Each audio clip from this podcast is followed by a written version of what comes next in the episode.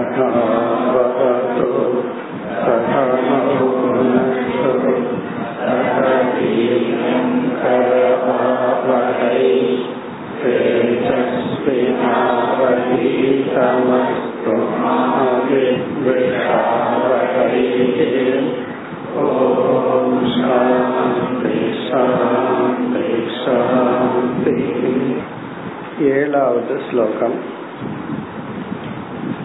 धर्मे चार्थे च कामे च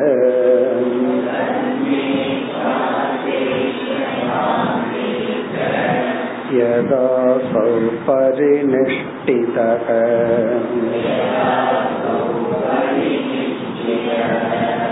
गुणानां सन्निकर्षोऽयम्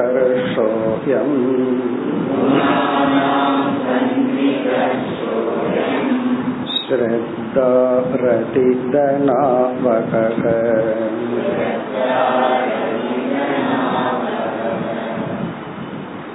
இந்த அத்தியாயத்தில் மூன்று குணங்களை பற்றிய விசாரத்தில் இருக்கின்றோம் கீதையில் பதினான்காவது அத்தியாயத்தில் பகவான் மூன்று குணங்களை பற்றிய அடிப்படை விரிவான அறிவை கொடுத்து அதற்கு பிறகு பதினெட்டாவது அத்தியாயம் வரை குணங்கள் சம்பந்தமாகவே பகவான் பல கருத்துக்களை பேசினார். சாத்விகமான சுகம் ராஜச சுகம் தாமச சுகம். பிறகு நாம் செய்கின்ற தவம் தானம் யஜ்யம் எல்லாமே குணத்தின் அடிப்படையில் பிரித்தார் இதனுடைய நோக்கம் என்னவென்றால் நாம் தமோ குணத்திலிருந்து ரஜோகுணம் ரஜோகுணத்திலிருந்து சத்துவகுணம் பிறகு மூன்று குணங்களையும் கடந்து குணாதீதன் என்கின்ற நிலையை அடைதல். அதை அடைகிறது தான் மோட்சம் ஆகவே குணங்களை பற்றிய விசாரத்தில் ஈடுபடுகின்றோம்.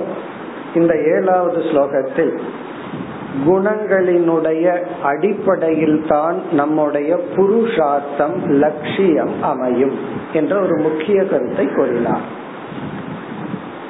தர்மே அர்த்தே காமே யதா அசௌ பரிநிஷ்டிதக. பரிநிஷ்டிதகன கமிட்மெண்ட் தேடுதல். தர்மம்ங்கிற புருஷார்த்தம் அர்த்தம் பணம் காமம் இன்பம். இந்த மூன்று விதமான லட்சியங்களில் ஒருவன் தன்னை ஈடுபடுத்திக் கொண்டுள்ளான் என்றால் அது குணானாம் சன்னிகர்ஷக அது குணத்தில் அவனுக்குள்ள பற்றை குறிக்கின்றது. எந்த நேரத்துல எந்த குணத்துல பற்றுள்ளதோ அந்த பற்றானது அந்தந்த புருஷார்த்தத்தில் அவனை ஈடுபடுத்தும். புருஷார்த்தம்னா சாத்தியம். லட்சியத்தில் அவனை ஈடுபடுத்தும். பிறகு தர்மத்தில் ஒருவன் ஈடுபட்டால் அவனுக்கு கிடைக்கின்ற பலன் ஸ்ரத்தா. அதாவது சாஸ்திரத்திலும் மோட்சத்திலும் ஈஸ்வரனிடத்திலும் ஸ்ரத்தை அவனுக்கு கிடைக்கும். இந்த ஸ்ரத்த தான் பலன். இந்த ஸ்ரத்த ஏன் நமக்கு வந்ததுன்னு நமக்கு தெரியாது. அது வந்து நாம் செய்த தர்மத்தின் பலன். ரதி என்றால் இன்பம் தனம் என்றால் பொருள்கள்.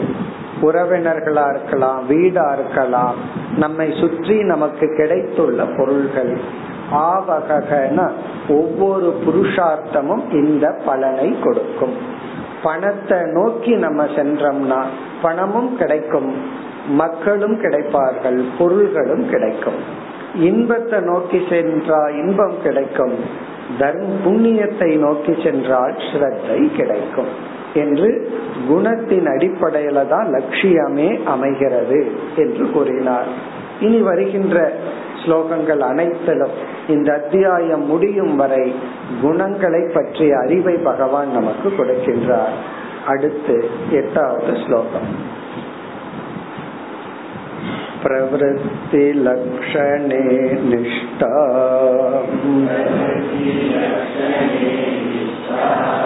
पुमान् यर्हि गृहाश्रमे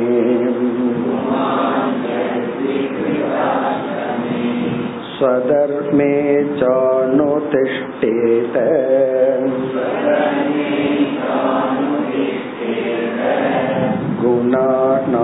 समितिर्किसा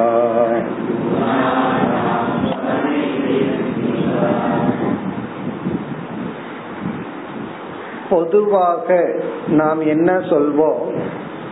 எனக்கு எத்தனையோ கடமைகள் இருக்கின்றது. அதனாலதான் நான் வந்து வேதாந்தத்துக்கெல்லாம் இப்ப வர முடியாது. அல்லது நான் ஜபம் பண்ண முடியாது. அல்லது என்னால ஆன்மீக முன்னேற்றம் எனக்குள்ளேயே கொடுத்து கொள்ள முடியாது. அதற்கு காரணம் என்னன்னா கடமைகள் வெளியே அதிகமாக உள்ளது. எவ்வளவு ரெஸ்பான்சிபிலிட்டி எனக்கு இருக்கு? சில பேர் சொல்லுவார்கள் காலையில நாய்க்கு சாப்பாடு போடுறது முதல் கொண்டு எத்தனை ரெஸ்பான்சிபிலிட்டி இருக்கு? சாஸ்திரத்துக்கா படிக்கிறதுக்கு கேம்புக்கு போங்கன்னா முடியாது வீட்டுல நாய் இருக்கு. ரெஸ்பான்சிபிலிட்டி பொறுப்பு. அதுக்கு யார் சாப்பாடு போடுவது? இப்படி வந்து எத்தனையோ பொறுப்புகள் எல்லாம் எனக்கு இருக்குன்னு ஒரு காரணம் நம்ம மனசுல தெரிகின்ற அந்த காரணத்தினாலதான் என்னால வந்து ஜபம் பண்றதோ தியானம் பண்றதோ தவம் பண்றதோ முடியல. இப்படி எல்லாம் நம்ம சொல்றோம். இந்த ஸ்லோகத்துல பகவான் என்ன சொல்றார்? உனக்கு பொறுப்புகள் இருக்கின்றன. எனக்கு வந்து ரொம்ப வேலை இருக்கு அப்படிங்கறது வெளியிருக்கிற சூழ்நிலை முடிவு செய்வதில்லை. உன்னுடைய குணம் முடிவு செய்கின்றது. உன்னுடைய ரஜோ குணம்தான் இத தீர்மானிக்கதே தவிர வெளியிருக்கிற சூழ்நிலை தீர்மானிப்பதில்லை. இந்த ரஜோகுணம் என்ன பண்ணதுன்னா எத்தனையோ இருக்கிற வெளி சூழ்நிலைய தன்னுடைய பொறுப்பாக சொதர்மமாக பார்க்க வைக்கின்றது. அப்படித்தானே எல்லாம் சொல்லிட்டு இருக்காங்க. நான் இல்லைன்னா என்ன ஆகும்? அப்படி இவருக்கு தெரியல இவர் இல்லைன்னா எல்லாம் நல்லா இருக்கும். அப்படின்னு இவருக்கு தெரியறது இல்ல ஆனா என்ன சொல்லிட்டு இருக்கோம்? நான் இல்லைன்னா குடும்பம் என்ன ஆகிறது? குடும்பம் நடு தெருவுல வந்து நின்னுரும்.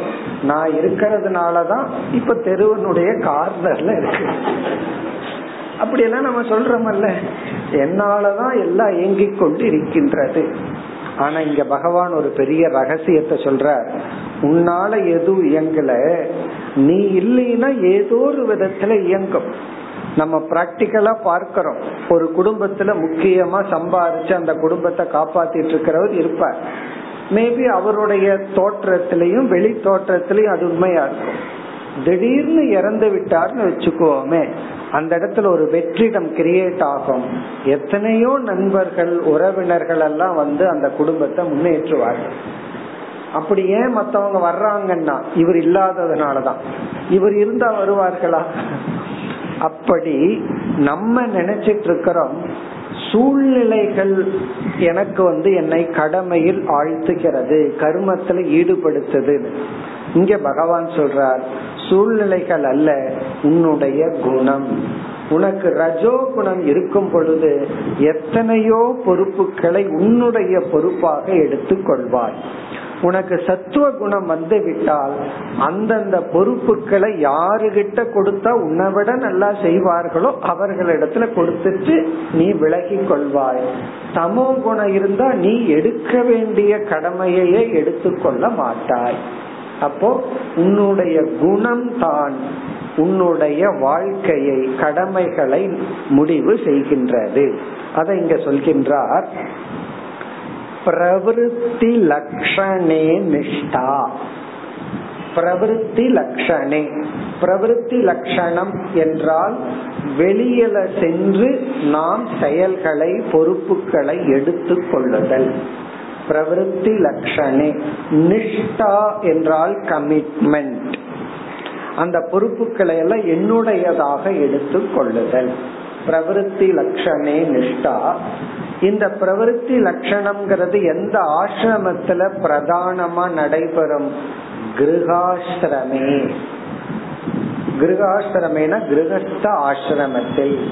இல்லறம் என்கின்ற ஆசிரமத்தில் பிரவருத்தி லட்சணத்தில் நிஷ்டை என்பது புமான் அந்த ஒரு புமான்னு ஒரு சாதகன். ஒரு மனிதனுக்கு ஒரு சாதகனுக்கு பிரவருத்தி லட்சணம். ஆன கிரகஸ்த ஆசிரமத்தில் கமிட்மெண்ட் அப்படிங்கிறது இரண்டாவது வரையில பகவான் சொல்ல போறார். அது உன்னுடைய குணத்தை பொறுத்தது. நீ எப்படிப்பட்ட குணத்துல இருக்கிறங்கிறத பொறுத்து தான் அமைகிறதே தவிர வெளியே உள்ள சூழ்நிலையினால் இல்லை. இப்ப பிரவருத்தி லட்சணே நிஷ்டா. அதாவது வந்து ரொம்ப நான் பிஸியா இருக்கேன் அப்படின்னு சில பேர் சொல்லிக்க விரும்புவார்கள். ஒரு வேலை இருக்காது. ஆனா சொல்லிக்கிறது நான் ரொம்ப பிஸி ரொம்ப பிஸி அப்படின்னா நான் ரிலாக்ஸ்டா இருக்கிறேன்னு சொல்றதே சில பேர் வந்து ஒரு இன்செக்யூரிட்டியா அவமானமா நினைக்கிறாங்க. தன்னை பிஸியா வச்சுக்காதான் தான் தன்னுடைய எக்ஸிஸ்டன்ஸையே தான் உணர்கின்றார்கள். அதனால எப்ப பார்த்தாலும் நான் பிஸி பிஸின்னு சொல்லுவாங்க.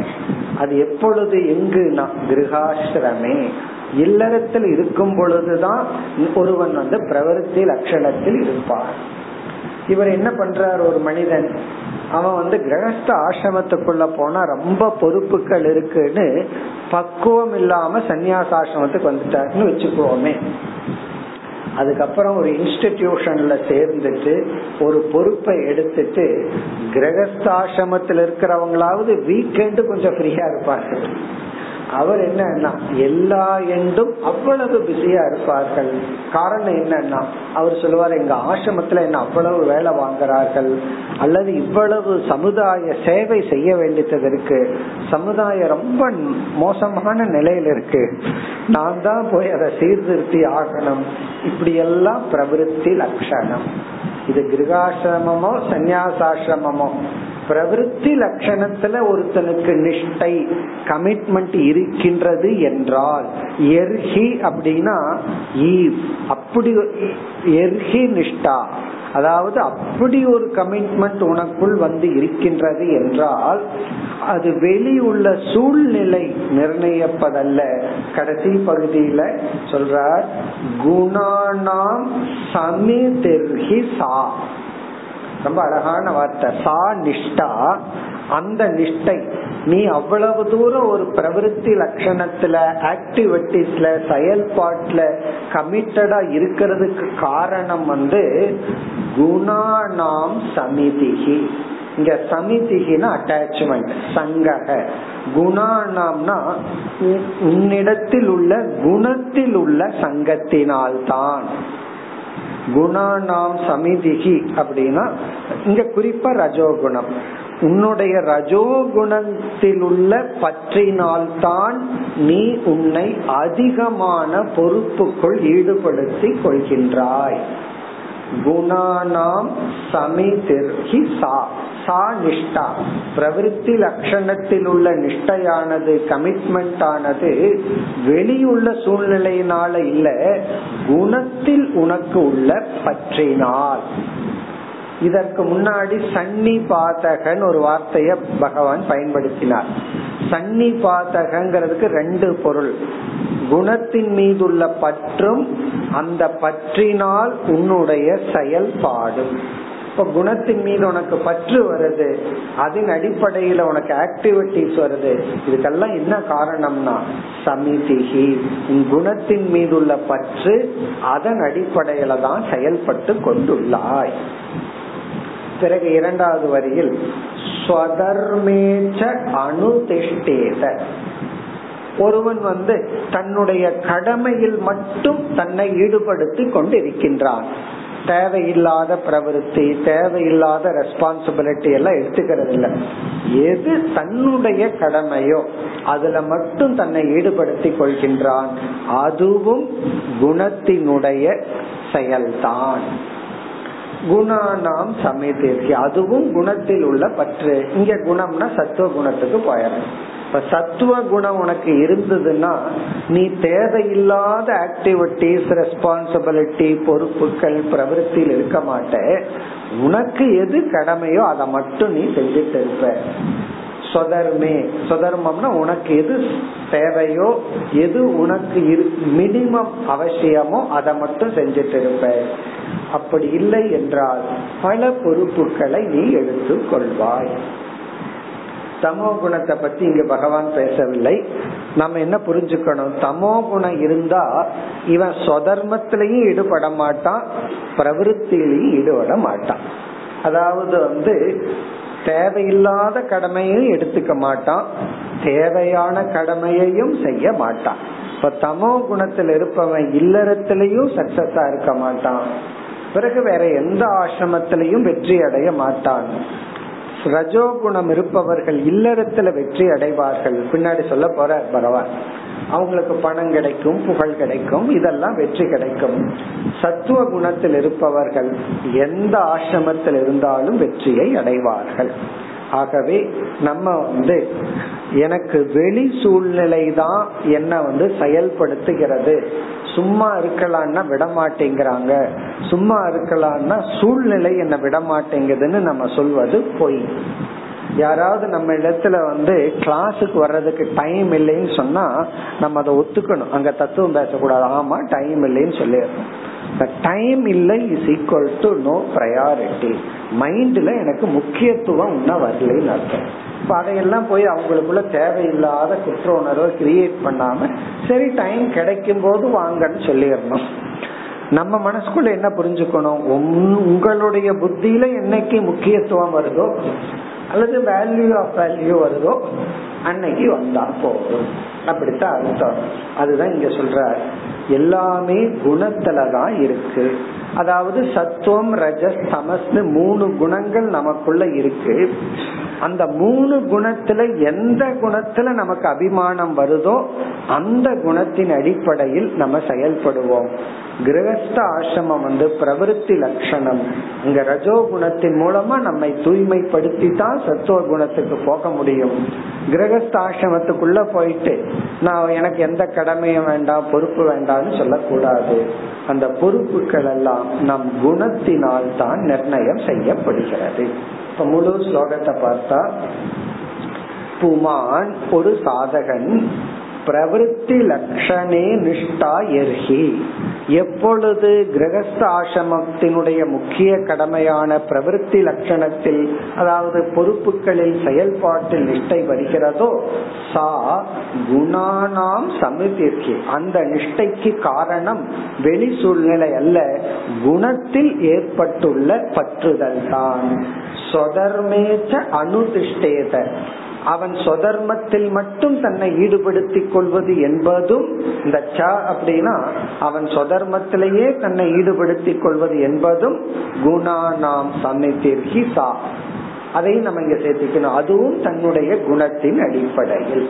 என்று முதலில் பகவான் குண விசாரத்தில் நம்முடைய புருஷார்த்தம் உன்னுடைய லட்சியமே குணத்தின் அடிப்படையில் சொல்லிட்டு பிறகு ரெஸ்பான்சிபிலிட்டி நீ எதை ஃபீல் பண்றையோ அதுவும் உன்னுடைய மைண்ட் சொல்லுதே தவிர வெளி சூழ்நிலை அல்ல என்று கூறினார் இனி அடுத்த ஸ்லோகத்தில் அடுத்த தலைப்புக்கு வருகின்றார் ஒன்பதாவது ஸ்லோகம் पुरुषं सत्त्वसंयुक्तम्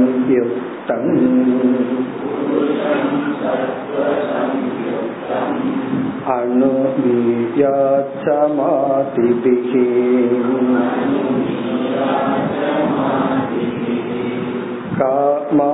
कामातिभिरजो युक्तम्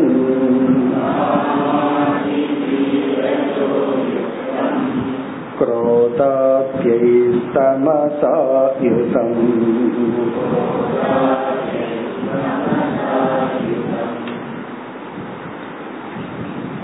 இந்த ஒன்பதாவது ஸ்லோகத்தில் பகவான் குறிப்பிடுகின்ற கருத்து குணலிங்கம். குணலிங்கம். இதெல்லாம் நம்ம பதினான்காவது அத்தியாயத்திலையும் பார்த்திருக்கிறோம். குணலிங்கம் என்றால் இங்க லிங்கம்னா அடையாளம். அறிகுறி. அறிகுறி அடையாளம். எல்லாத்துக்குமே ஒரு அறிகுறி இருக்கு. மழை வர போகுதுன்னா அதுக்கு ஒரு அறிகுறி இருக்கு. இடி மின்னல் வந்து மேகங்கள் எல்லாம் வந்தா உடனே என்ன சொல்லுவோம்? மழை வர அறிகுறி இருக்கிறது. கம்ப்ளீட்டா ஸ்கை வந்து கிளீனா இருந்ததுன்னா மழை வர போகுதுன்னு நம்ம சொல்லுவோமோ? இப்ப அதுக்கு ஒரு அறிகுறி இருக்கு. இத வச்சு இத இது வரும் அப்படின்னு சொல்லி நம்ம சொல்றோம். இந்த குணம் அப்படிங்கிறது வந்து சக்தி சக்தியை போல பார்க்க முடியாத ஒரு சூக்மமான ஒரு தத்துவம். இப்ப காதுக்கு கேக்குற சக்தி இருக்கா இல்லையான்னு காதை பார்த்து சொல்ல முடியுமான்னா முடியாது. காதுல நல்ல கம்மல் இருக்கு அதனால நல்லா கேட்பாங்கன்னு சொல்லலாம். அதெல்லாம் சொல்ல முடியாது. பேசணும் புரியுதான்னு அவங்க காதுல அவங்களுக்கு விழுகுதான்னா கேக்குற சக்தி இருக்கு. ஒருத்தர் கைய பார்த்து தூக்குற சக்தி இருக்கான்னு சொல்ல முடியாது. காலை பார்த்து நடக்கிற சக்தி இருக்கான்னு சொல்ல முடியாது. ஏன்னா அந்த சக்தி அப்படிங்கிறது வந்து அது சூக்மமான அதே போல பேசுற சக்தி. வாய பார்த்து சொல்ல முடியாது. அவர் பேசுனா பேசுற சக்தி இருக்கு. பிறகு இந்த சக்தியை நம்ம எப்படி புரிந்து கொள்ள முடியும்? இந்த சக்தி இருக்கா இல்லையா? சூக்மமான ஒன்று. இருக்கா இல்லையான்னு அதனுடைய வெளிப்பாட்டிலிருந்து தான் புரிந்து கொள்ள முடியும். அதனுடைய எக்ஸ்பிரஷன்ல இருந்து தான் ஓ அந்த பவர் இருக்குன்னு புரிஞ்சுக்க முடியும். இப்ப பேசுற பவர் இருக்குன்னு பேசினார்னா புரிஞ்சிடும். கேட்கிற சக்தி இருக்குன்னு அவர் கேட்டுட்டாருன்னா நமக்கு புரியும். அதே போல சத்துவம் ரஜஸ் தமஸ் என்ற மூன்று குணங்களும் ஒரு சூக்மமான தத்துவங்கள். சத்துவ குணத்தை பார்க்க முடியாது ரஜோ குணத்தை பார்க்க முடியாது தமோ குணத்தை பார்க்க முடியாது. அப்படி இருக்கையில் நான் எந்த குணத்தின் வசத்துல இருக்கிறேன் அப்படின்னு நான் எப்படி தெரிஞ்சுக்கிறது? இப்ப நான் சத்துவ குணத்தினுடைய இன்ஃபுளுன்ஸ்ல இருக்கிறேனா ரஜோ குணத்தினுடைய இன்ஃபுளுன்ஸ்ல இருக்கிறேனா அல்லது என்ன தமோ குணம் ஆட்டி படைச்சிட்டு இருக்கா எந்த குணம் எனக்குள்ள மேனிபெஸ்ட் ஆயிட்டு இருக்கு நான் எந்த குணத்தின் பிடியில் இருக்கிறேன்னு எப்படி கண்டுபிடிப்பது? அதுக்கு தான் இந்த ஸ்லோகத்திலையும் இதற்கு பிறகு பல ஸ்லோகத்திலையும் பகவான் சொல்ல போறார். என்ன சொல்றார்?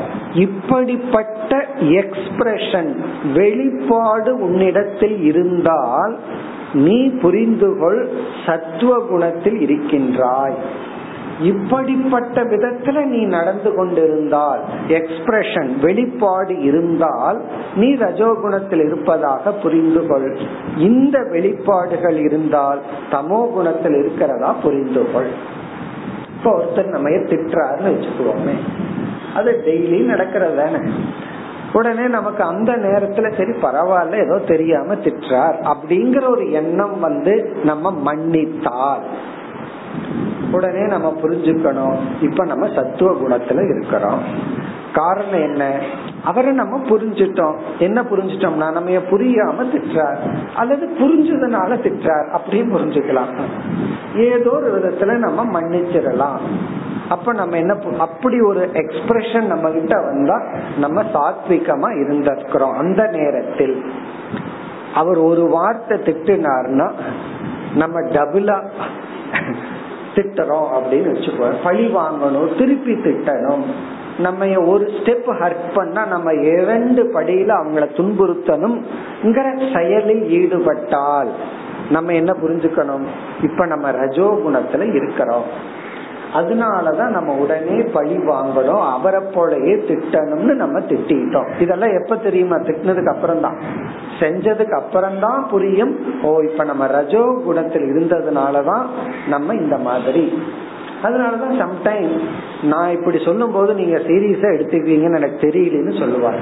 காரணம் என்ன? அதே ஜோக் நம்ம பற்றி சொல்லி இருப்பார் நம்ம ஜோபியெல்லாம் எடுத்திருப்போம். ஒரு நேரத்துல மட்டும் கோவம் வந்திருப்போம் காரணம் என்ன? அந்த நேரத்துல நமக்கு ரஜோ குணம் உடனே அதை நம்ம தப்பா புரிஞ்சுட்டோம். சாத்விகமா இருக்கும் போது நமக்கு அது பெருசா தெரியல. இனி இனி ஒரு குணம் வேற இருக்கு. ஒருத்தர் நம்ம நல்லா திட்டிகிட்டே இருக்காரு. திட்டாருங்கிறதே நமக்கு புரியலன்னு வச்சுக்கோங்க அப்ப தமோ குணத்துல இருக்கிறான் அர்த்தம். அதுக்கப்புறம் யாரோ சொல்றாங்க அவன் அவ்வளவு தூரம் சொல்றான் உனக்கு ஒண்ணுமே புரியலையா? அப்பதான் புரியுது ஓகே நம்ம அவங்க திட்டி இருக்கார்கள் அவமதித்துள்ளார்கள். அதுவே புரியல அப்படின்னா தமோ குணத்துல இருந்திருக்கிறோம். ஆகவே யாராவது நம்ம திட்டுறாங்க திட்டுறாங்கன்னு புரியறதே ஒரு அறிவு தான் அது புரிஞ்சுக்காம இருக்கிறது தப்பு. புரிஞ்சதுக்கு அப்புறம் நான் எப்படி நடந்துக்கணும்? அது சத்துவ குணம் ரஜோகுணம் நிறை முடிவு செய்கிறது. புரிஞ்சுக்கவே இல்லை அப்படின்னா அது தமோ குணம். அப்படி ஒரே ஒரு அனுபவம். அந்த அனுபவத்துல நம்ம எப்படி ரெஸ்பாண்ட் பண்ணி இருக்கிறோம் அது நம்முடைய குணத்தை குறிக்கின்றது. அதத்தான் லிங்கம் அடையாளம்னு சொல்றோம். இத வந்து சமஸ்கிருதத்துல பல லாஜிக்ல சொல்லுவார்கள். காரியானுமேயம் அப்படின்னு ஒரு லாஜிக் காரிய அனுமேயம் அப்படின்னா அதனுடைய வெளிப்பாட்டிலிருந்து புரிந்து கொள்ளுதல். அதனுடைய எக்ஸ்பிரஷன்ல இருந்து தான் நம்ம புரிஞ்சுக்கணும். அதனுடைய தன்மை என்ன? காரணம் என்ன என்று காரியத்திலிருந்து புரிந்து கொள்ளுதல். நம்ம செயலிலிருந்து இப்ப சத்துவ குணம்னா இப்படி செயல்படுத்தும். அந்த செயலிலிருந்து சத்துவம் இருக்குன்னு புரிஞ்சுக்கிறது. செயலிலிருந்து ரஜம் இருக்கு செயலிலிருந்து தமோ குணம் இருக்குன்னு புரிந்து கொள்ளுதல். அல்லது இதுக்கு இனி ஒரு லாஜிக் இருக்கு. பல பல கல்பனான்னு சொல்லுவார்கள். பலத்தின் மூலமாகத்தான் நம்ம வந்து கற்பனை செய்ய முடியும் அல்லது புரிந்து கொள்ள முடியும். பல பல கல்பனான்னு சொன்னா பலம்னா ரிசல்ட் ரிசல்ட்ல இருந்து தான் புரிந்து கொள்ள முடியும். இத நம்ம பல இடத்துல யூஸ் பண்றோம்.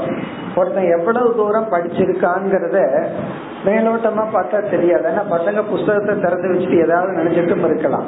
ரிசல்ட்ல இருந்து தானே முடிவு பண்றோம். மார்க் ஷீட்ல இருந்து தானே இவன் எவ்வளவு படிச்சிருக்கிறான் அப்படிங்கறதே தெரிய வருகிறது. அப்ப ரிசல்ட்ல இருந்து காரணத்தை நம்ம ட்ரேஸ் அவுட் பண்ணோம்னா காரியானுமேயம் இப்படி எல்லாம் சொல்றோம். அதத்தான் இந்த ஸ்லோகத்துல பகவான் குறிப்பிடுகின்றார். அதாவது எந்தெந்த அடையாளங்களை கொண்டு நீ இந்தந்த குணத்தின் வசத்தில் உள்ளாய் என்று புரிந்து கொள் அது இங்க சொல்லி மீண்டும் சொல்ல போற. இந்த ஒரு ஸ்லோகத்துல சுருக்கமா சொல்ற ஸ்லோகத்திற்குள் சென்றால் புருஷம் சத்துவ சம்யுக்தம். புருஷம்னா ஒரு மனிதனை சத்துவ சம்யுக்தம்.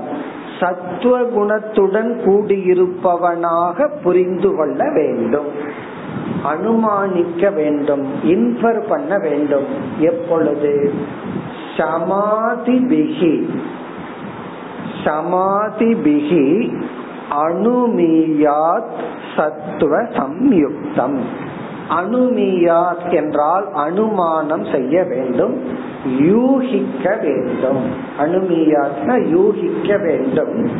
ஒரு மனிதனை ஒரு சாதகனை சத்துவகுணத்துடன் இருந்ததாக இருப்பவனாக யூகிக்க வேண்டும். எப்பொழுது? சமாதி பிகி சமம் தமம் முதலியவைகள் அவனிடத்திலிருந்து வெளிப்படும் பொழுது. இந்த சமம் தமம் எல்லாம் எங்க சொன்னார்? இந்த அத்தியாயத்துல இரண்டாவது ஸ்லோகத்துல சொன்னார். இரண்டாவது ஸ்லோகத்துல சொன்னதான் இங்க ரெஃபர் பண்றார். சமக தமக போன்ற சமம்னா மன அடக்கம் தமகன புலனடக்கம் இந்திரியங்கள் எல்லாம் அமைதியா இருந்து கர்மேந்திரியம் ஞானேந்திரியம் எல்லாம் அமைதியா இருந்ததுன்னு வச்சுக்கோமே. அப்பொழுது இவனை சத்துவ குணத்துடன் கூடியிருப்பவனாக அனுமானம் செய்ய வேண்டும். இரண்டு மூன்று நான்கு மூன்று ஸ்லோகத்துல சொன்னதுதான் இந்த ஸ்லோகத்துல ரெஃபர் பண்ற அதாவது வந்து சமம் தமம் சாந்தி திதிக்ஷா பொறுமையா இருக்கிறது புரிந்து கொள்ளுதல். அறிவு பூர்வமா இருக்கிறது அமைதியா இருக்கிறது இந்திரியங்கள் எல்லாம் அமைதியுடன் இருத்தல். இதெல்லாம் உனக்கு எப்ப இருக்கோ இத நீ எப்ப அனுபவிக்கிறையோ அப்ப உன்னை நீ புரிந்து கொள். சத்துவ குணத்தில் நீ இருப்பதாக. அப்போ ஒரு மனிதன் சத்துவ குணத்தில் இருக்கின்றான் என்று எப்பொழுது அனுமானம் செய்ய வேண்டும் என்றால் சத்துவ குணம் இருந்தா அதனுடைய எக்ஸ்பிரஷன் எப்படி இருக்குமோ அதை வச்சு நீ புரிந்து கொள். இனி அடுத்தது காமாதிபிகி ரஜோயுக்தம் அனுமியா ஆசை காமகன ஆசை. ஆதிபிகின எக்ஸெட்ரா ஆசை கோபம் பொறாமை பொறுமையின்மை ஆத்திரம் இப்படி எல்லாம் சொல்றோம்ல. இவைகளின் வெளிப்பாட்டை கொண்டு ரஜோ யுக்தம் ரஜோகுணத்தில் ஒரு புருஷன் ஒரு மனிதன் இருப்பதாக அனுமீயா அனுமானம் செய்ய வேண்டும். பிறகு குரோதாத்யைகி தமசாயுதம். தமோ குணத்தில் இவன் உள்ளான் என்று குரோதம் சோம்பல் உறக்கம் போன்றவைகளினால் தெரிந்து கொள்ள வேண்டும். அதாவது வந்து நமக்கு தூக்கம் அதிகமா தூக்கம் வருது புரிந்து கொள்வதில்லை சோம்பேறித்தனமா இருக்கு. ஒரு செயல் ஒரு கடமை இருக்கு. அதை செய்யணும் வேண்டாம் விட்டுறலாம் அப்படின்னு ஒரு சோம்பல் இருந்ததுன்னு சொன்னா நம்ம தமோ குணத்துல இருக்கிறோம் அர்த்தம். வேறொருத்தருடைய டியூட்டி எடுத்து நம்ம செஞ்சிட்டு இருந்தோம் அப்படின்னா ரஜோ குணத்துல இருக்கிறோம் அர்த்தம். நம்ம கடமையை மட்டும் ஒழுங்கா செஞ்சோம்னா சத்துவ குணத்துல இருக்கிறோம் அர்த்தம். அப்படி மூன்று குணங்கள் என்னென்னலாம் நம்ம செய்ய வைக்குமோ அந்த செயல்பாட்டிலிருந்து அந்தந்த குணத்தோடு நீ பற்றுடையவனாக பொருந்தி இருப்பவனாக புரிந்து கொள். இனி இதே கருத்தை மறுபடியும் சொல்ல போற. அதாவது வந்து இப்படிப்பட்ட சத்துவ குணத்தில் இருப்பவன் இப்படிப்பட்ட ரிசல்ட் வரும் இப்படி நடந்து கொள்வான் என்றெல்லாம் மீண்டும் சொல்ல போகின்றார். இப்ப இந்த ஸ்லோகத்தின் சாராம்சம் குணலிங்கம் அடையாளங்கள். இந்தந்த குணம் இந்தந்த வேலையை செய்யும். அந்த வேலைய ஈஸியா கண்டுபிடிச்சிடலாம். அதை செய்யும் போது இந்த குணத்துடன் இருப்பதாக உணர்ந்துகொள்.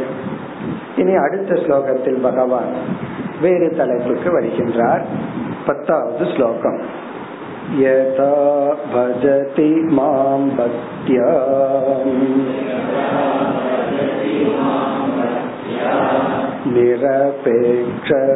निरपेक्षस्वकर्मभिः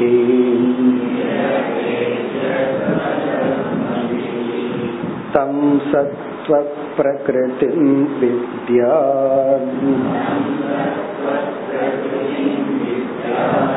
पुरुषं त्रयमेव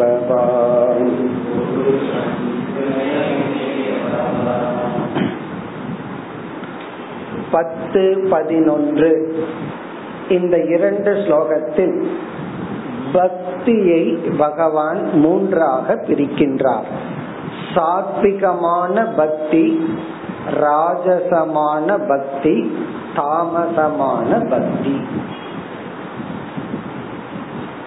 நம்ம எல்லாம் ஒண்ணுதான். சாத்விக பக்தன் ராஜச பக்தன் தாமச பக்தன் சொல்லலாம். மூன்று விதமான பக்தி. இப்ப பக்தியையே பகவான் மூணா பிரிக்கிறார். இதெல்லாம் யாருக்கு பொருந்தும்னா பக்தி இருக்கிறவங்களுக்கு தான் பொருந்தும். எனக்கு பக்தியே இல்லை அப்படின்னா இது எந்த லிஸ்ட்ல வர்றது? இந்த மூணுக்கு அப்பாற்பட்ட லிஸ்ட் ஏதாவது நம்ம போட்டுக்க வேண்டியதெல்லாம் அதாவது பக்தின்னு இறைவனிடத்துல இருந்தா அந்த பக்தியையே பகவான் மூணா பிரிக்கிறார். சாத்விகம் ராஜசம் தாமசம் என்று. இந்த ஸ்லோகத்துல வந்து சாத்விக பக்திய சொல்றார். அடுத்த ஸ்லோகத்துல ராஜசம் தாமசத்தை பத்தி சொல்றார் இப்ப பொதுவாக நம்முடைய பக்தி இருக்கே. இறைவன் மீது அன்பு செலுத்துறத பக்தின்னு நம்ம படிச்சிருக்கோம். இந்த ஸ்டேஜ்ல எல்லாம் பக்தினா என்னன்னு சந்தேகம் எல்லாம் நமக்கு வரக்கூடாது. அதெல்லாம் நம்ம ஏற்கனவே படிச்சு புரிந்து கொண்ட விஷயம். ஞாபகப்படுத்திக்கணும் அப்படின்னா நம்ம மனதில் இருக்கிற அன்புங்கிற உணர்வு இறைவனிடத்தில் செலுத்தப்பட்டால் அதற்கு பெயர் பக்தி. அத சொன்னாவே உங்களுக்கு கோபம் வரணும். எத்தனை முறை தான் சொல்லுவீங்க அப்படின்னு சொல்லி அதான் இந்த அன்பு தான் பக்தி. அந்த அன்புங்கிறதா மெட்டீரியல் காஸ் அது ஒரு பொருள் இடத்துல இருந்தா அதை பற்று அப்படிங்கிறோம். உறவின் அடிப்படையில் இருந்தா பாசம்னு சொல்றோம். மனிதன் அப்படிங்கிற அடிப்படையில் இருந்தா கருணை தயை அப்படின்னு அப்படின்னு நம்ம சொல்றோம். அதே இது மேலான பொருளில் இடத்தில் இருந்தால் அத பக்தின்னு சொல்றோம். இந்த பக்தியே இந்த பகுதியில பகவான் வந்து சங்கல்பத்தின் அடிப்படையில பிரிக்கிறார். நீ எந்த நோக்கத்துடன் இறைவனை வழிபடுகின்றாய் அந்த நோக்கம் அந்த சங்கல்பம் சாத்விகம் ராஜசம் தாமச பக்தியாக மாற்றுகிறது. அது வந்து இந்த ஸ்லோகத்துல சொல்ற கருத்து. கீதையில வேற ஒரு இடத்துல வேற ஒரு ஆங்கிள் சொல்லியிருக்கார். நீ எந்த தேவதையை வழிபடுகின்றாயோ அது சாத்விகம் ராஜசம் தாமசம். நாம வழிபடுகின்ற இறைவனே சாத்விகமான தேவதைகள் ராஜசமான தாமசமான தேவதைகள்னு பிரிச்சார். அதே போல பக்தி வெளிப்படுத்துகின்ற விதம். நாம பூஜை செய்கின்ற விதமும் அப்படி மூணு விதமா இருக்கு. அதாவது பக்தி பிரகாரம். இறைவனை வந்து நம்ம சாத்விகமா வழிபடலாம் ராஜசமா வழிபடலாம் தாமசமா வழிபடலாம். சில இடங்கள்ல எல்லாம் நம்ம பார்க்கிறோம் கிராமத்துல. கையிலேயே இழுக்க முடியாத தேரை ஒரு அந்த பகவான் இருக்கிற அந்த தேர் சக்கரத்தை ஒரு ஒரு கொக்கையில முதுகுல ஒரு ஓட்டைய போட்டு அதுல இழுப்பார்கள் பாக்குறதுக்கே கஷ்டமா இருக்கும். இதெல்லாம் என்னன்னா தாமசமான ராஜசமான பக்தி. இதுவும் பக்தி தான். பட் வந்து தன்னையே அதிகமாக துன்புறுத்தி கொண்டு பக்தி செலுத்துகிற இப்படி பக்தி பிரகாரம் நாம எப்படி பகவான் இடத்துல பக்தி செலுத்துறோம்? சில பேர்த்துக்கு வந்து பக்தி குறைவா இருந்தா கோழிய கொடுப்பார்கள். கொஞ்சம் அதிகமா இருந்தா ஆடு. அதுக்கு மேல அதிகமா இருந்தா ஒரு எருமையை கொடுத்தார்கள். இதெல்லாம் என்னன்னா இவர் எவ்வளவு பலி கொடுக்கிறாரோ அவ்வளவு தூரம் பக்தி இருக்கிறதா இவர் நினைச்சுக்கிறார். ரொம்ப ஏழையா இருக்கிற ஒருவர் வந்து என்கிட்ட சொன்ன அந்த எக்ஸ்பிரஷன் இன்னும் மனசுல ஞாபகம் ஏழைன்னா அதுக்கு மேல எல்லாம் ஒரு மனுஷனால ஏழையா இருக்க முடியாது. அவ்வளவு ஏழையா இருக்கார். ஒரு நாள் வந்து ஒரு பெரிய மலை ஏறி இப்ப ஏழு மலை நடந்து போய் பகவான தரிசிக்கும் போது மனசுக்குள்ள எப்படி இருக்கும்? இவ்வளவு தவம் பண்ணி உன் இடத்துல வந்திருக்கிறன்னு ஒரு ஃபீலிங் இருக்குமல்ல. அந்த ஃபீலிங்ல பேசுற நான் இன்னைக்கு தேங்காய் உடைச்சிட்டேன் அப்படி அப்படின்னா என்ன அர்த்தம்? ஒரு தேங்காய விலைக்கு வாங்கி பகவானுக்காக உடைக்கிறது அவ்வளவு ஒரு தியாகமா அவர் ஃபீல் பண்ணார். இன்னைக்கு நான் தேங்காய் உடைச்சு சாமி கும்பிட்டேன் அப்படின்னா அது எதை குறிக்குதுன்னா அது ஒரு தியாகத்தை குறிக்கின்றது அப்படி அது அவருக்கு தியாகம். ஏன்னா அது அவருக்கு ஒரு பெரிய பொருள். சாதாரணமா கும்பிடுறவர் ஒரு தேங்காயை உடைச்சு கும்பிட்டாராம். இது எதை குறிக்குதுன்னா பக்தி பிரகாரம். அப்படி சில பேர் வந்து இன்னைக்கு நான் ரெண்டு ஆடை கொடுத்துட்டேன் பகவானுக்கு. அது ஒரு பிரகாரம். இன்னைக்கு வந்து கோழியை கொடுத்துட்டேன் பாரு. அது உள்ளதுக்குள்ளேயே நோய்வாய்ப்பட்டதை கொடுத்துருப்பாரு அல்லது இவருக்கு எவ்வளவு சாப்பிடணும்னு தோணுதோ அதை அந்த மாதிரி கொடுத்துருப்பாரு. இதெல்லாம் என்னன்னா பக்தி பிரகாரம். எப்படி நம்ம நம்ம அன்பை வெளிப்படுத்துகிறோம்? சில பேர் வந்து நண்பர்களே ரொம்ப அன்பு வந்தா ஓங்கி ஒரு அடி போட்டுட்டு ஹாய் அப்படிமா அத சும்மா சொல்லக்கூட. அப்போ இது ஒரு அன்பை வெளிப்படுத்துற விதம். ஒரு அடி கொடுத்தா தான் இவர் அன்பை வெளிப்படுத்துற மாதிரியா? இத நம்ம அன்பு தொல்லைன்னு எடுத்துக்கிறோம். அப்படி பகவானே சில பேர் அன்பு தொல்லையில செய்வார்கள். அப்படி பல இடங்கள்ல பக்தியினுடைய பிரகாரத்தின் அடிப்படையில் யார வழிபடுகின்றோங்கிற அடிப்படையில எல்லாம் சாத்விகம் ராஜசம் தாமசம்னு பிரிக்கப்பட்டுள்ளது.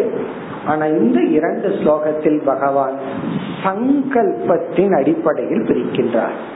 நீ வந்து எப்படிப்பட்ட ஆட்டிடியூட் பாவனையில கடவுளை வணங்குகின்றாய்? அது வந்து சாத்விக பக்தியா ராஜச பக்தியா தாமச பக்தியான்னு நிர்ணயம் செய்யும். நீ யார வழிபடுறங்கிறது முக்கியம் இல்ல நான் விஷ்ணுவை வழிபடுறேன் சிவனை வழிபடுறேன் அது உனக்கு முக்கியம் இல்லை பிறகு எப்படி வழிபடுகின்றாய்? ஜபம் பண்ணி வழிபடுறையா? அல்லது பூஜை பண்றையா? அல்லது ஏதாவது ஒரு ஆஃபரிங் வழி கொடுக்கறையா? அத பத்தி இங்க பகவான் பேசல. உன்னுடைய சங்கல்பம். நீ என்ன ஆட்டிடியூட்ல வருகின்றாய்? அதுதான் ரொம்ப முக்கியம். குருவும் சிஷ்யங்கிட்ட அதான் பாக்குற சிஷ்யன் நினைச்சுக்கோ நம்ம ஏதாவது தப்பா பேசிட்டோமோ தப்பா நடந்துட்டோமோ அதெல்லாம் பார்க்க மாட்டார் அவர். ஆட்டிடியூட் பாவனை சரியான ஸ்ரத்த இருக்கா? நீ செய்யும் விதம் தப்பா இருக்கலாம். அல்லது ஏதாவது தப்பே பண்ணிருக்கலாம் கஷ்டத்தையே கொடுத்திருக்கலாம். அதே போல பகவான் கிட்ட கோயில்ல போறோம். சில பேர்த்துக்கு நம்ம இப்படி பண்ணக்கூடாதா? எத்தனை ரூல்ஸ் எல்லாம் இருக்கு. சில பேர் தலைகீழ பகவானை சுத்தி வருவார்கள். இல்ல இல்ல இப்படி சுத்தக்கூடாது இப்படித்தான் சுத்தணும் ஃபர்ஸ்ட் போன உடனே அங்க வந்து இந்த கடவுளை தான் முதல்ல தரிசிக்கணும். அப்புறம் இந்த கடவுளை தரிசிக்கணும். ஆயிரத்தி எட்டு ரூல்ஸ் இருக்கு. அது எதுவுமே இங்கு பகவான் பேசவில்லை. பிறகு சாஸ்திரத்திலேயே அந்த ரூல்ஸ் முக்கியம் அல்ல ரொம்ப முக்கியம் ஆட்டிடியூட் என்ன பாவனையில ஸ்ரத்தையுடன் நம்ம இறைவனை வழிபடுகின்றோம். அத சொல்றார். இந்த ஸ்லோகத்துல அந்த ஸ்ரத்தையை வெளிப்படுத்துகின்றார் அல்லது விளக்குகின்றார். சங்கல்பத்தை பகவான் பேசுகின்றார். எது சாத்விகமான பக்தி?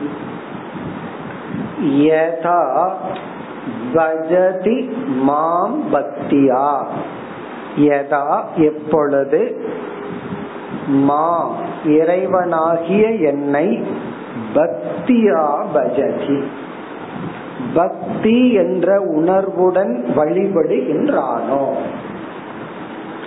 இந்த ஸ்லோகத்துல பகவான் வந்து இலக்கணப்படியே பக்திங்கிற வார்த்தைய நவுனாவும் யூஸ் பண்ணிட்டாரு வெர்பாவும் யூஸ் பண்ணியிருக்காரு. பக்தியாங்கிறது நவுன் நவுன்னு சொன்னா ஆக்ஷன் கிடையாது ஆட்டிடியூட் பக்தி என்ற உணர்வுடன். பக்தியா அப்படின்னா அன்புடன். கடவுள் மீது நம்ம அன்பு செலுத்தினோம்னா அந்த அன்புக்கு பேரு பக்தி. ஒருவரை வந்து குரு அப்படிங்கிற பாவனையில அன்பு செலுத்தினோம்னா அதை பற்றுன்னு சொல்லக்கூடாது. அது வந்து பக்தி.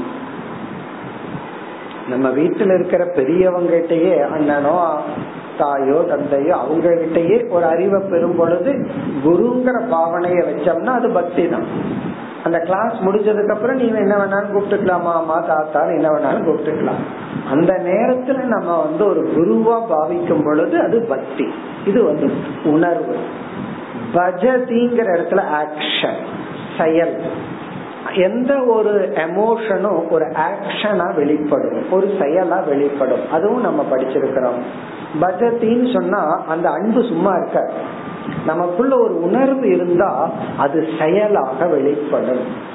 பக்தி வந்து ஒரு தியாகமாக வெளிப்படும். ஒருத்தருக்கு நம்ம மேல ஒரு அன்பு வந்துட்டா அந்த அன்பை அவர்னால சும்மா வச்சிருக்க முடியாது. ஒரு கிரீட்டிங் கார்டாவது வாங்கி கொடுத்தாகணும். அல்லது அது ஏதாவது நமக்கு கொடுக்கணும் அப்படின்னு வரும். பஜதின்னு சொன்னா பகவானுக்காக நாம் செய்கின்ற செயல்கள். கோயிலுக்கு போறது பகவான் நினைச்சு ஜபம் பண்றது யாத்திரை பண்றது. அந்த பக்தியினால் வெளிப்பட்ட செயல்கள்.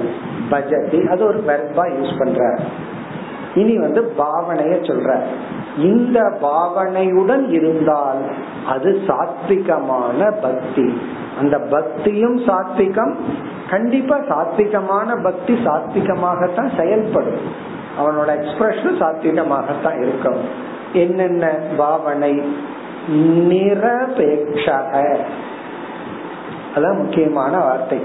நிரபேட்சக என்னிடத்தில் எந்த காமிய பலனையும் எதிர்பார்க்காமல். நிரபேட்சகன்னா டோட்டலி நோ எக்ஸ்பெக்டேஷன் எதிர்பார்ப்பு இல்லாமல்.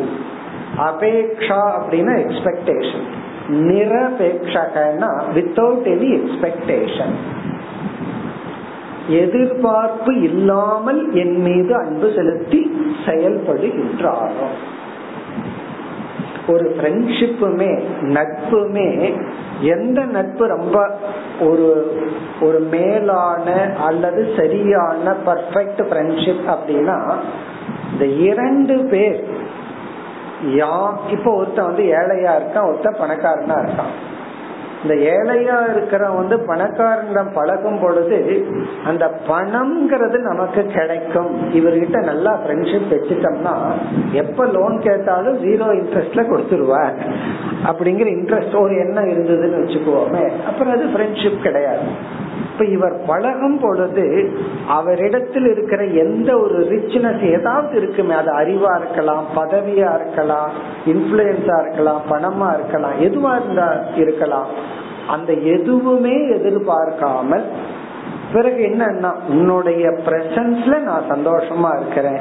என்னுடைய பிரசன்ஸ்ல நீ சந்தோஷமா இருக்கின்றாய்னு the presence that counts nothing else அதாவது இரண்டு பேரும் சந்திக்கிறதுலயும் பேசுறதுலயே மகிழ்ச்சியே தவிர அவரிடத்திலிருந்து எனக்கு ஒரு மெட்டீரியல் பெனிஃபிட்னு எதிர்பார்க்காம இருந்தா அது எதிர்பார்க்காம பழகிற வரைக்கும் தான் அது ஃப்ரெண்ட்ஷிப் அப்படி இல்லை அப்படின்னா அது நட்பு அல்ல. அதே போலதான் அது நடக்குது. நம்ம ஸ்கூல் காலேஜ்ல எல்லாம் படிக்கும் போது ஒருவரை ஒருவர் பழகிக்கிறோம் ஃப்ரெண்ட்ஸா இருக்கிறோம். அவரிடத்திலிருந்து எதுவும் வேண்டாம் என்னிடத்திலிருந்து அவருக்கு எதுவும் வேண்டாம். ஆனால் ஒரு நட்பு இருக்கு ஒரு அன்பை நம்ம வந்து பகிர்ந்து கொள்கின்றோம். அந்த ஆங்கிள் பகவான் சொல்றார். அப்படின்னு என்ன? பகவான வழிபடுறதுலயே நமக்கு ஒரு சந்தோஷம் வரும். பகவான நினைக்கிறதுலயே ஒரு சந்தோஷம் வரணுமே தவிர அதற்கு மேல என்ன கொடுப்பார்? இதுதான் நம்ம பெரிய ப்ராப்ளம் ஒருத்தர் ரெகுலரா கோயிலுக்கு போயிட்டு இருந்தாவே என்ன கேட்பாங்க? என்ன வேண்டுதல்? அப்படின்னு என்ன? சும்மா போயிடக்கூடாது. உனக்கு ஏதாவது வேண்டுதல் இருக்கணும். உனக்கு ஏதாவது எதிர்பார்ப்பு இருக்கணும். அப்ப எந்த ஒரு எக்ஸ்பெக்டேஷனும் இல்லாம ஜஸ்ட் பகவான நினைச்சு பகவானுக்காக ஒண்ணு செய்வதிலேயே ஒரு மகிழ்ச்சி இருக்க அதுதான் சாத்விகமான பக்தி.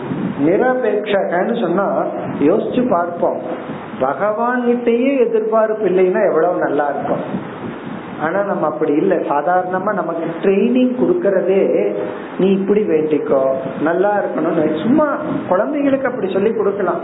நல்லா படிக்கணும் காப்பாத்துன்னு சொல்லி கொடுக்கலாம். ஆனால் வளர வளர பகவான வழிபடுறதுலயே ஒரு மகிழ்ச்சி ஒரு திருப்தி நமக்கு இருக்க வேண்டும். எப்படின்னா நான் வழிபடுற அளவுக்கு எனக்கு புத்திய கொடுத்தியே அது போதும். அப்படி நினைச்சுக்கோ. உன்னை புரிஞ்சுக்கிற அளவு சக்திய கொடுத்தையே அது போதும்னு சொல்லி நிரபேட்சகன்னு சொன்னா எந்த எதிர்பார்ப்பும் இல்லாம நமக்கு உடல்நிலை சரியில்லாம போகும் பொழுதும் பகவான வழிபட்டா அதை நினைக்க கூடாது கொஞ்சம் பாத்துக்கவே டாக்டர் கொஞ்சம் நல்ல புத்தி கொடுத்து ரைட்டா டயக்னோஸ் இப்படி கூட கேட்க கூடாது கேட்காமயே பகவான் செஞ்சிருவார் பாவத்தை பண்ணி வச்சோம்னா பெஸ்ட் டாக்டர் ராங் டிசிஷன் நம்ம கிட்ட மட்டும் இருப்பாங்க. நம்ம புண்ணியம் பண்ணி வச்சோம்னா ராங் டாக்டர் ரைட் டிசிஷன் நம்ம கிட்ட மட்டும் இருப்பார் மத்த பேஷண்ட் எல்லாம் எமலோகத்துக்கு அனுப்பிச்சு நம்ம வந்து வீட்டுக்கு அனுப்பிச்சு வைப்பாரு. அதனால ஏதோ ஒரு புண்ணியம் இருக்கு நம்ம பக்தி இருக்கு அதுவே கொடுத்துரும். அதாவது நேச்சுரலா எது கிடைக்குமோ அதை நம்ம கேட்க கூடாது ஒருத்தர் வந்து சாப்பிடுறதுக்கு வாங்க உட்காருங்கன்னு சொல்ற இலை போடுங்கன்னு சொல்லக்கூடாது. அவர் சாப்பிடுறதுக்கே உட்கார சொல்லிட்டார். பிறகு பிளேட் வைக்காமையா கொடுப்பாரு. எனக்கு பிளேட்டும் கொடுத்துருங்கன்னு கேட்க கூடாது அது போல பகவான் கிட்ட போயிட்டா பிளேட்டு போல எல்லாம் வந்துடும் அது போய் ஏன் கேட்பானு? கேட்டு நம்ம வந்து பக்தியினுடைய தரத்தை வந்து ரஜோகுணம் தமோ குணத்துக்கு இறக்கி கொள்ளணும். உண்மையான அறிவு இருந்தா கேட்க வேண்டிய அவசியமே கிடையாது. அப்படி நிரபேட்சக. நிரபேட்சகன்னா அந்த வழிபாடு. டெய்லி நம்ம வந்து ஒரு தீப ஏற்றி வைக்கிறோம். ஆபீஸுக்கோ வீட்டு வீட்டை விட்டு வெளியே போறதுக்கு முன்னாடி ஒரு டூ மினிட்ஸ் பூஜை அறையில போய் ஏதாவது பண்றோம் அல்லது ஒரு விதமா எக்ஸ்பிரஸ் பண்றோம் பக்திய. எந்த எதிர்பார்ப்பும் இல்லாமல். அந்த பகவானுடைய நாமத்தை சொல்லி ஒரு நிமிஷம் பகவான நினைக்கிறது தான் பக்தி.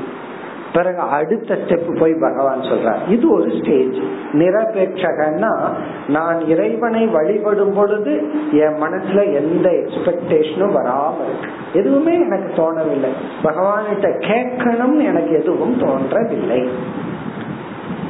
அடுத்த ஸ்டெப் ஸ்வகர்ம பிகி ஸ்வகர்மபிகி அப்படின்னா இதுவும் சாத்விகமான பக்தி. எது எது என்றால் நம்முடைய கடமையையே பூஜையாக உணர்தல்.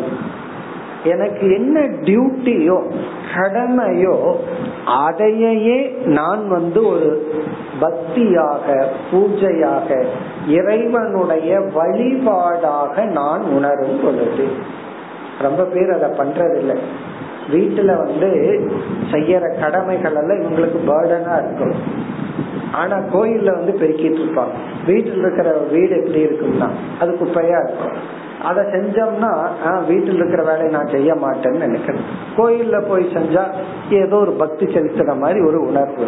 அப்படி இல்லாமல் எனக்கு டியூட்டி என்ன? அது சமையல் பண்றதா இருக்கலாம் டாய்லெட் கிளீன் பண்றதா இருக்கலாம் அல்லது ஒரு சாஃப்ட்வேர் டிசைன் பண்ணிட்டு இருக்கிறதா இருக்கலாம். என்னவா இருந்தாலும் என்னுடைய கடமையையே நான் செய்யும் பொழுது பகவானுக்கு நான் ஆராதனை செய்தேன். இறைவனை வழிபட்டேங்கிற உணர்வு இருந்தால் அது சாத்விகமான பக்தி. இது ஆட்டிடியூடு தான். நம்ம டியூட்டியையே நம்ம ஒரு வர்ஷிப் ஒர்க் இஸ் வர்ஷிப்னு சொல்றது. கடமையையே ஒரு இறைவனுடைய ஆராதனையாக உணர்ந்தால் அது சாத்விக பக்தி.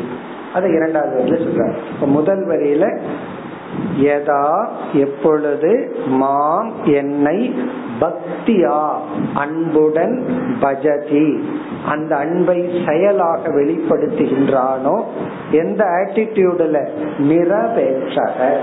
அதுதான் டோட்டல் சாத்விகம். பகவான் இடத்துல போனோம்னா ஏதாவது ஆசை இருந்தாலும் அந்த நேரத்திலயாவது அந்த ஆசை போயிடும் ஆனா தலைகீழா இருக்கு. இப்பெல்லாம் நம்ம சம்டைம் ட்ரெடிஷன்லயே இந்த சங்கல்பம்னு ஒன்னு சொல்லுவார்கள். அது போகும் பூஜையை விட அதிகமான நேரம். பூஜை பண்றது இருபது நிமிஷம் சங்கல்பம் வந்து இருபத்தஞ்சு நிமிஷம். ஒரு முறை ஒரு யாகசாலையில ஒருத்தர் ரெண்டு பேர் பேசிக்கிறாங்க. இந்த குருக்கள் நல்ல சங்கல்பம் சொல்லுவார் அப்படின்னு அதுக்கு அவரு ஃபேமஸ் அப்படின்னா என்னென்ன தானியம் இருக்கோ அத்தனை தானியத்தினுடைய பேர் சொல்லி அதெல்லாம் இவருக்கு கிடைக்கணும். என்னென்ன ஐஸ்வர்யம் இருக்கணுமோ அதெல்லாம் சொல்லி அதெல்லாம் இந்த எஜமானனுக்கு கிடைக்கணும். இது வந்து தப்பு கிடையாது. இத பகவான் தவறுன்னு சொல்லல. பக்தின்னு ஒத்துக்கிறார். ஆனா அடுத்த லிஸ்ட்ல போட்டுக்கிறார். அவ்வளவுதான். சாத்விகம்ங்கிற லிஸ்ட்ல போடல அடுத்த லிஸ்ட்ல போட்டுட்டு சொல்லுவாரு. இப்ப சாத்விகமான பக்தி என்னன்னா நம்ம எந்த கோயிலுக்கு போறோமோ பூஜை அறைக்கு போறோமோ போன உடனே மைண்ட் கிளியர் ஆயிடும் எந்த எதிர்பார்ப்பு இருக்கக்கூடாது. அப்பதான் நமக்கும் பகவானுக்குள்ள ரிலேஷன்ஷிப் பியூட்டிஃபுல்லா இருக்கும். ஒரு ஃப்ரெண்ட்ஷிப் போல இருக்கும். அதாவது நாயன்மார்கள் எல்லாம் பகவான் ஒரு நண்பனா பாவிச்சார்னெல்லாம் இருக்கே.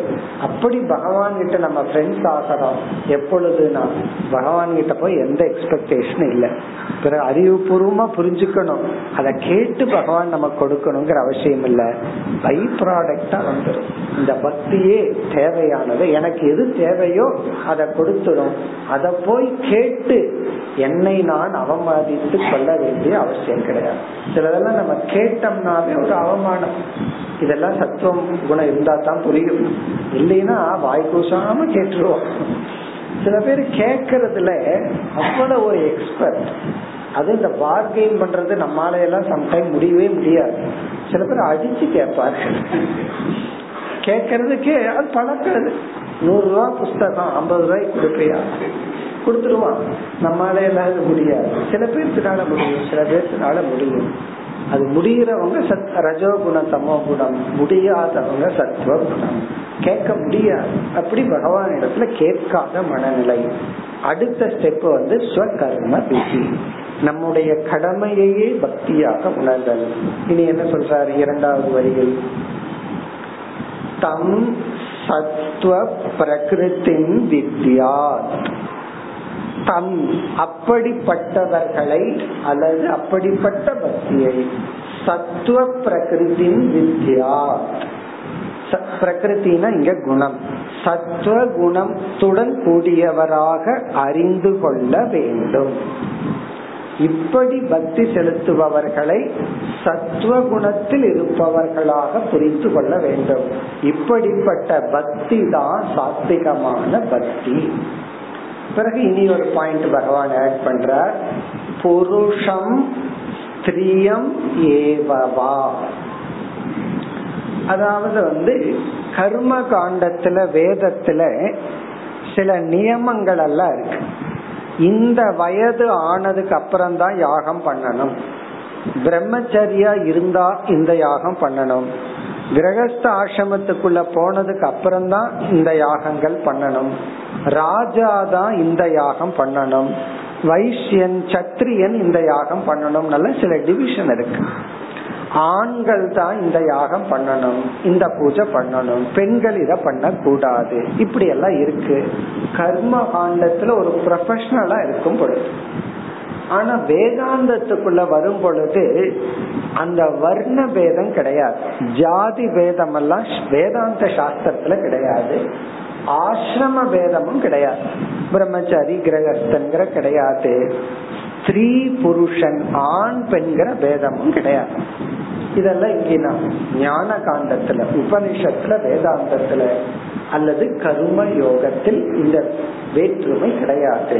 அதத்தான் இங்க பகவான் சொல்ற புருஷம் திரயம் ஏபாவா இந்த பக்தியில ஆண்கள் செய்யற பக்தி பெண்கள் செய்யற பக்தி எல்லாம் கிடையாது.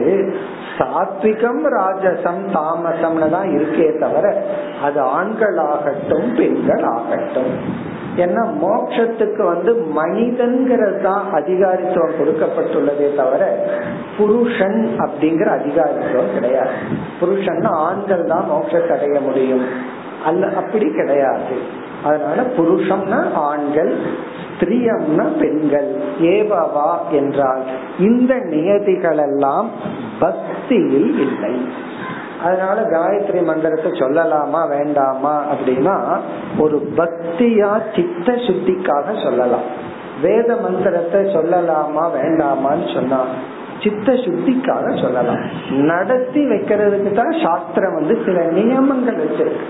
அது எதற்குனா அந்த சாஸ்திரத்தை காப்பாற்றுவதற்காக அதற்கு ஒரு தூய்மைத்துவம் கொடுப்பதற்காக வச்சிருக்கு. இப்ப புஸ்தகத்தை அட்டை போட்டு வச்சுக்கிற மாதிரி. சுத்தமா வச்சுக்கணுமே. புஸ்தகமே நல்லா இல்லை அப்படின்னா பாரதியார் சொல்லுவார். அதாவது கிழிஞ்ச புஸ்தகத்துக்கு அவர் சொல்லுவாரு. சில புஸ்தகத்தை பார்த்தா முன்ன மூணு பக்கம் இருக்காது பின்னாடி மூணு பக்கம் இருக்காது கிழிஞ்சிருக்கும் இது என்ன ஆதி அந்தம் இல்லாத சிவனோ அப்படின்னு முன்னாடி ரெண்டு பக்கம் இல்ல பின்னாடி ரெண்டு பக்கம் இல்லை. அப்படியெல்லாம் புஸ்தகத்தை நம்ம வச்சுக்க கூடாது அப்படின்னு என்னன்னா புஸ்தகம் வாங்கினா ஒழுங்கா எல்லா பக்கம் இருக்கிற மாதிரி வச்சு அப்படி வேதம்ங்கிறத ப்ரொடெக்ட் பண்றதுக்கு தான் சில நியமங்கள் இருந்ததே தவிர யாரையும் கீழ்மைப்படுத்தவோ தாழ் அல்லது மேன்மைப்படுத்தவோ அல்ல. அத இங்க பகவான் ஜஸ்ட் ஒரு நோட்டா சொல்ற இந்த பக்தி என்று வரும் பொழுது குணம் என்று வரும் பொழுது அந்த இடத்துல நம்ம பார்க்க வேண்டியது சத்துவம் ரஜ தமசே தவிர ஆண் பெண்கிற பேதம் எல்லாம் கிடையாது. ஸ்திரியம் ஏவவா இங்க வந்து ஆண் பெண்கிற இடமோ அல்லது வர்ண பேதமோ ஜாதி பேதமோ ஆசிரம பேதமோ இல்லை நீ அடுத்த ஸ்லோகத்துல வந்து ரஜோகுணமான பக்தி என்ன நீங்களே யோகிச்சிடலாம் ஒரு எக்ஸ்பெக்டேஷனோட போய் பகவான வழிபட்டார் அதுவும் முடிவு பண்ணுவார் இத இவர் தான் கொடுப்பார் இந்த கடவுள் இதை கொடுப்பார் இந்த கடவுள் இதை கொடுப்பார்னு அந்த பொருளுக்கும் கடவுளுக்கும் முடிச்சு போட்டு வச்சிருக்கிறோம். இந்த இந்த பொருள் வேணும்னா இந்த பகவான் கிட்ட அதுக்கெல்லாம் ஏஜென்சி எல்லாம் இருப்பார்கள். இந்த பகவான் கிட்ட போனீங்கன்னா உனக்கு இது கிடைக்கும். இந்த சாமி கிட்ட போனா உனக்கு இது கிடைக்கும். அப்படி எல்லாம் ஒரு லிஸ்ட் அப்படி பண்ணுனா பிறகு இவர்கிட்ட போனீங்கன்னா அவனை அழிச்சிடலாம் இந்த பகவான் இந்த வீரபத்திரன் கிட்ட போனீங்கன்னா இனிமே க்ளோஸ் இப்படி எல்லாம் இருக்கு இதையெல்லாம் பகவான் ராஜசம் தாமசம்னு சொல்ல போறார் அது அடுத்த ஸ்லோகத்தில் அடுத்த வகுப்பில் பார்ப்போம் ஓ